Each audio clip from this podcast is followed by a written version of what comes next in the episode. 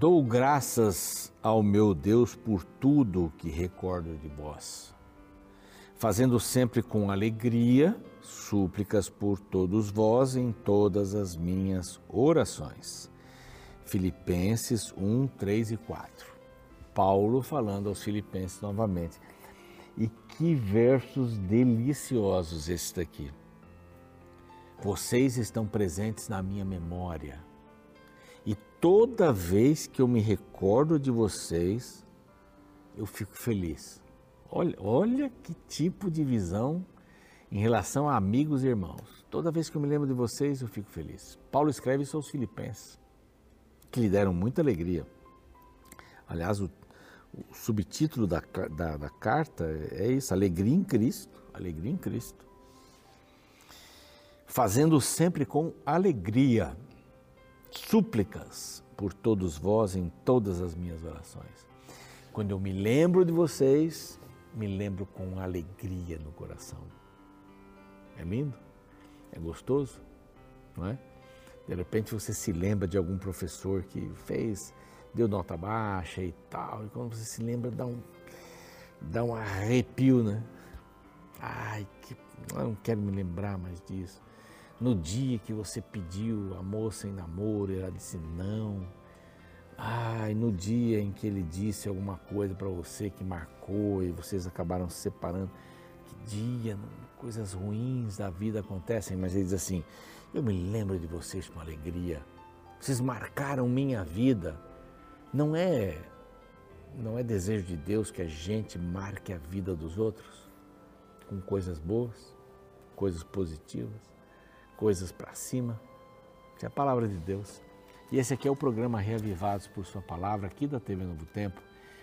E a gente passa um programa, um, para cada programa a gente passa um capítulo da Bíblia, todos os dias. E graças aos anjos da esperança. Os anjos da esperança nos ajudam com suas doações. Se você quiser se tornar um anjo da esperança e ajudar a pregar o evangelho em português e espanhol para todo mundo, disponha da Novo Tempo. Essa é a nossa missão. Essa é a nossa missão. Rádio, TV, mídias sociais e cursos bíblicos e os mais variados temas também para sua família, para a saúde, para o trabalho, questões de dinheiro, profecias e tantas outras coisas, né? É muito, muito lindo poder trabalhar aqui e ver todo esse movimento. Quer se tornar um anjo da esperança, que está um número. Você liga para liga não, você manda uma mensagem pelo WhatsApp e a gente pode encaminhar para você todas as as respostas para suas perguntas sobre isso. E graças aos Anjos da Esperança, a gente pode oferecer para você essa revista. Essa é uma delas, né? Pais preparados, filhos de caráter. A coisa mais importante da vida é o caráter, né? Tem um outro WhatsApp aqui, você pode mandar uma mensagem para lá, dizendo eu quero a revista Pais Preparados. Simples. Você vai receber aí na sua casa, no seu escritório, vai pelo correio, tá bom? Nós estamos no YouTube, o nosso canal é Revivados por Sua Palavra NT. Ali, seis da manhã, já tem um capítulo novo. E se inscreva ali no nosso canal. Passe para os amigos o link do canal, o link do capítulo do dia. Compartilhe a palavra. Estamos no Deezer, no Spotify, de Gênesis 1 até o capítulo de hoje. E, e apreciaríamos muito que você compartilhasse isso, tá bom? Estamos no NT Play também. Nós vamos para um intervalo agora e quando voltarmos vamos estudar o capítulo de hoje. É sempre bom poder ter um salmo novo. Hoje é, é o 132, esse é o salmo que nós vamos ver hoje, tá bom? É, é bonito como os demais, tem mensagens, tem esperança e a gente vai aprender algumas lições também. Então não saia daí, a gente volta já já. Olá, você que acompanha o programa Revivados por Sua Palavra. Eu sou o pastor Gilmar Batistotti e eu tenho um convite especial para você. De 18 a 22 de setembro, nós vamos ter a semana especial. Venha a mim. Nós estaremos juntos, eu e Arautos do Rei. Esperamos por você um convite irrecusável do Senhor Jesus. Venha a mim. 18 a 22, às 8 horas da noite, aqui na Novo Tempo, o canal da Esperança.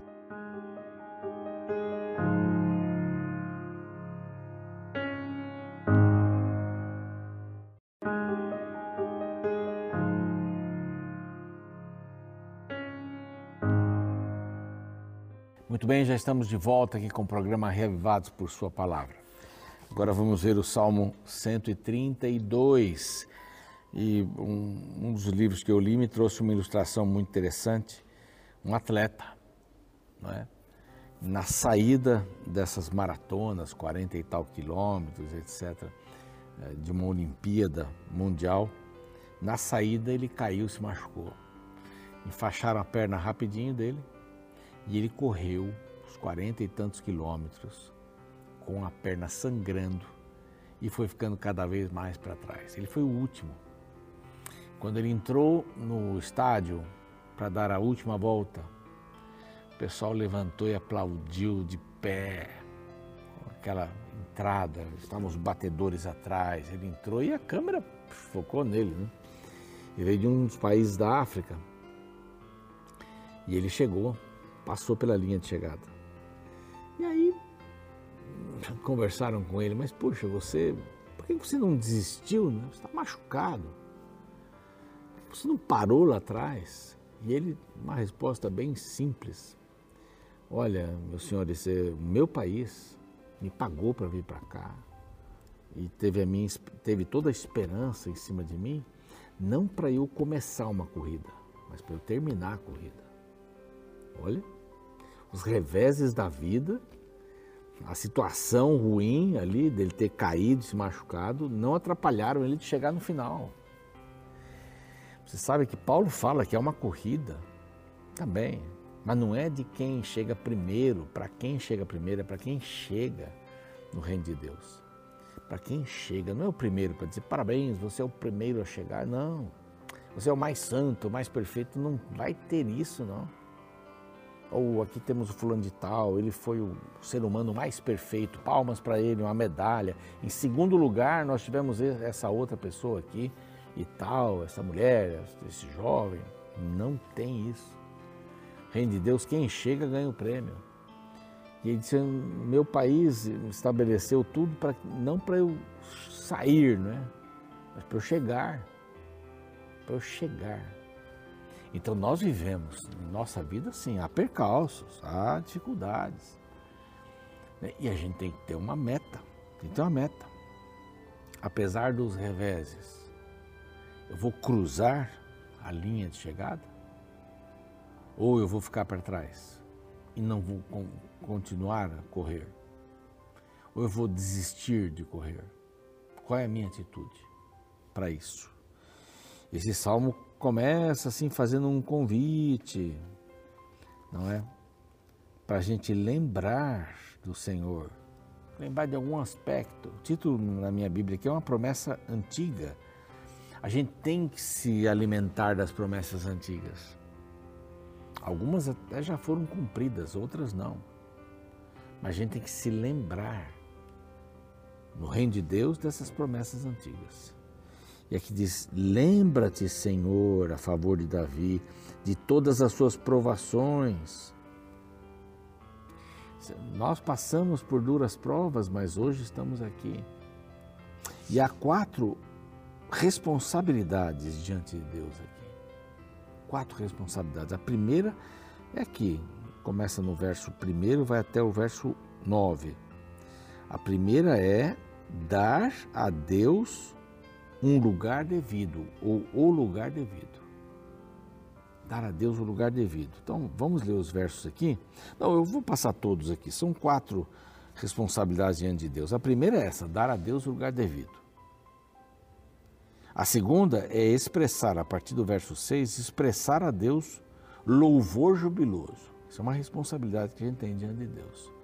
Primeiro, dá para ele lugar devido. Qual é o lugar devido de Deus? É o primeiro expressar a Deus o louvor jubiloso. É louvor da melhor qualidade possível. Vai até o verso, aliás, o primeiro vai até o verso 5 e do 6 ao 9 é o segundo. O terceiro é lembrar a Deus a, a sua aliança. A sua aliança fiel, lembrar a Deus sua aliança. Deus não esquece, mas lembrar da aliança fiel de Deus. Essa é a frase que vai do 10 até o 12. E a última, que vai do 13 até o 18, é confiar que Deus dará grandes bênçãos. Bênçãos espirituais. Bênçãos espirituais. A bênção não está atrelada a alguma coisa material na Bíblia. Não, não está atrelada a nada material na Bíblia. A bênção está atrelada a coisas espirituais. Por isso que essa teoria da teologia da prosperidade ela rui em alguns, em vários aspectos. E, e um deles é esse, que as bênçãos que Deus promete são espirituais. Então aqui nós temos um quadro dessas quatro responsabilidades. Primeiro, então, é dar um lugar devido para Deus. Lembra-te, Senhor, a favor de Davi, das todas as suas provações, de como jurou ao Senhor e fez votos ao poderoso. Não entrarei na tenda em que moro, nem subirei ao leito em que repouso, não darei sono aos meus olhos, nem repouso às minhas pálpebras, até que eu encontre lugar para o Senhor, morada para o poderoso de Jacó. Esse foi o legado que Davi deixou.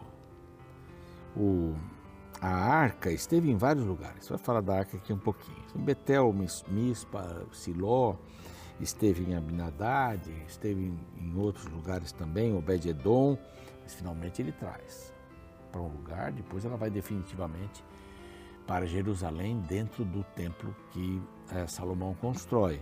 Então a arca mudou, mas a preocupação dele era assim. Nós vimos isso lá atrás, já estudamos isso. Não sei se foi em crônicas ou uma coisa assim. Mas eu não vou ficar sossegado enquanto, enquanto Deus não tiver o seu lugar. Ele queria construir o templo. Aí Deus disse: Não, você não vai construir o templo.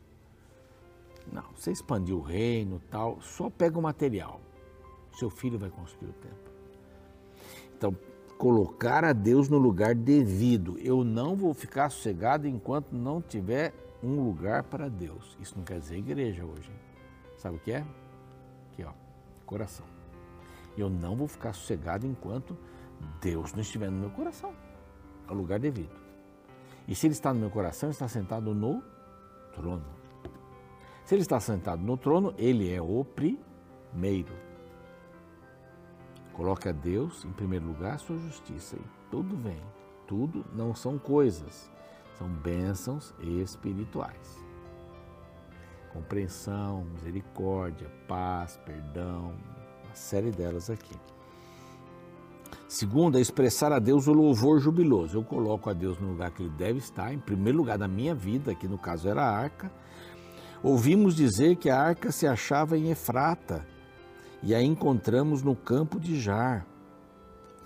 Entremos na sua morada, adoremos ante o estrado dos seus pés. Levante-se, Senhor, entra no lugar do teu repouso.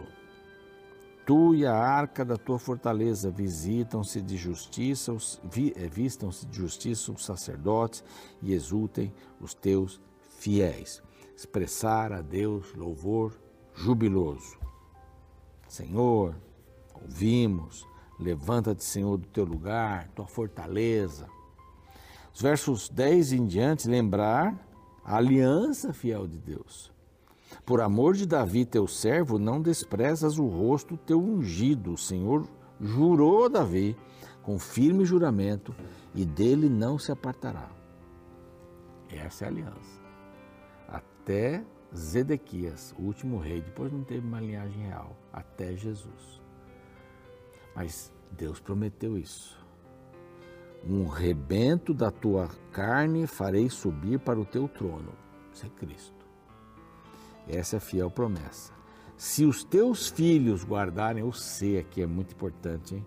Se os teus filhos guardarem a aliança e o testemunho que lhes ensinar, também os seus filhos se assentarão para sempre no, no teu trono. Maravilhoso, não? Isso daqui, estamos fazendo a subida ainda. Estão recordando essa questão de Davi. E o último é confiar que Deus dará grandes bênçãos espirituais. E o texto diz assim: Pois o Senhor escolheu a Sião, preferiu-a para sua morada. Então é o lugar. Fez provisão? Fez Este é para sempre o lugar do meu repouso, verso 9, que habitarei, pois o preferi. Abençoarei com abundância o seu mantimento e de pão fartarei seus pobres, vestirei de salvação os, sacerdotes, está aqui atrás também, ele repete isso aqui. Ali farei brotar a força de Davi, prepararei uma lâmpada para o meu ungido, cobrirei de vexame os seus inimigos, mas sobre ele florescerá a sua coroa. Davi, em primeiro lugar, e o Messias lá na frente. Há uma promessa condicional: se os teus filhos guardarem a minha aliança. No, no terceiro item, nós vimos aqui, né, de responsabilidade para com Deus confiar que Deus dará grandes bênçãos, vai fartar, vai vestir, vai dar força e vai cobrir de vexame os inimigos. Então o Senhor escolhe o lugar, providencia, tem as suas promessas cumpridas é, claramente. Nós, nossa função, nosso trabalho, nosso objetivo é dar para Deus o lugar devido. Onde? Não é fazendo um templo e botando uma arca lá dentro. Onde? No coração. Você está disposto a cruzar a linha? Qualquer revés na sua vida é motivo para você sentar, chorar e não desistir da jornada? Deus está com você. Coloque-o no lugar devido, no coração. Ele não pode ficar ao lado, em cima, ou na Bíblia, fechado ou aberto em sua cabeceira. Não é ali o lugar de Deus. O lugar de Deus é aqui. Com muito ou pouco conhecimento dele, é aqui. Ele vem para fazer justiça e trazer justiça para a sua vida. Este é o grande sentido dele. É o grande sentido dele. Esse Salmo 132 também é um salmo bonito. Todos eles são. Né? O salmo fazia parte da romagem, do caminho, dos degraus. Eles estavam caminhando, estavam subindo. Os salmos de romagem é para subir, não é para descer. Para subir, não é para descer. E eu convido você para subir com a gente. Fazer as melhores escolhas. Deus no lugar certo louvar jubilosamente esse Deus. Ele é maior. Lembrar da aliança fiel, ele prometeu. E finalmente, confiar que Deus dará grandes bênçãos espirituais. É para lá que eu quero ir. Vamos orar? Pai amado, nós te agradecemos pela bênção desse salmo. Te agradecemos porque é, Davi se preocupou tanto no lugar mas hoje esse lugar não é físico, esse lugar é dentro do nosso coração, em nossa mente. E se o Senhor estiver ali em primeiro lugar, nós estamos bem. Nós estaremos felizes, nós estaremos com o coração cheio de amor, de misericórdia, de perdão, porque as bênçãos espirituais virão. E nós queremos essas bênçãos espirituais mais do que qualquer outra coisa. Que o Senhor nos ajude para isso. Em nome de Cristo. Amém. Como você sabe, o programa segue, eu fico por aqui e amanhã a gente se encontra com o Salmo 133. A união fraternal. É muito bonito esse salmo, é pequeno, mas ele é muito bonito. Até lá. Um dos amuletos mais antigos usados pela humanidade é o famoso pé de coelho. Há registros de que no século XIII, na Idade Média, uma parte da Grã-Bretanha acreditava que as lebres eram seres mágicos que podiam curar qualquer pessoa, independente da doença. E para que isso acontecesse, bastava manter a lebre junto ao doente. Buscando então a praticidade, ao invés de carregar um coelho inteiro, muitos levavam apenas o pé do animal. A incoerência é que tal amuleto supostamente trazia sorte para todos, menos para o pobre coelho. Embora existam diversas religiões com hábitos de usar amuletos para atrair sorte, a Bíblia não apresenta uma religião baseada em tal prática. O Deus descrito na Bíblia se utiliza de objetos para fazer milagres, mas não são os objetos que carregam poder em si. Veja, por exemplo, como o Salmo 132 expressa a rejeição da prática de amuletos ao apontar para Deus como o alvo supremo da religião. Este capítulo é um cântico que lembra o momento em que o povo de Israel perdeu a Arca da Aliança, o objeto mais sagrado do santuário. A razão é que eles haviam levado a arca para uma guerra contra os filisteus, imaginando que se a arca estivesse perto deles, Deus também estaria. O resultado foi trágico. O povo foi derrotado e a arca capturada pelos inimigos. O erro crucial foi transformar um símbolo religioso em um amuleto da sorte, colocando-o no lugar de Deus. Reconhecendo tal falha, Davi corrigiu o engano no processo de construção do templo. O texto bíblico de hoje revela que Davi entendeu que o santuário não era sagrado por causa da arca, mas por causa do Deus da arca. Era a presença de Deus que transformava o templo em um lugar santo, e não os objetos que lá estavam. A partir do verso 4 lemos: Não darei sono aos meus olhos, nem repouso às minhas pálpebras, até que eu encontre lugar para o Senhor, morada para o poderoso de Jacó. Perceba que o texto ressalta que o templo era a casa de Deus e não um abrigo para objetos sagrados. Sabe, é comum atualmente vermos pessoas criando uma espécie de cristianismo místico, promovendo amuletos e objetos supersticiosos. Toalhas, água, vassouras, óleos, a variedade é imensa. Mas o fundamento é o mesmo: amuletos místicos que roubam paulatinamente o lugar de Deus. Assim, o comércio de indulgências modernas continua se expandindo à custa de indivíduos que, ao invés de buscar o Deus que se utiliza de instrumentos, se apegam somente ao instrumento do milagre. E a pergunta para a reflexão final é: por que pagar por algo oferecido de graça? Por que confiar em objetos inanimados ao invés de confiar em um Deus vivo? Será que precisamos de uma segunda reforma para livrar a igreja cristã contemporânea do misticismo que a cerca?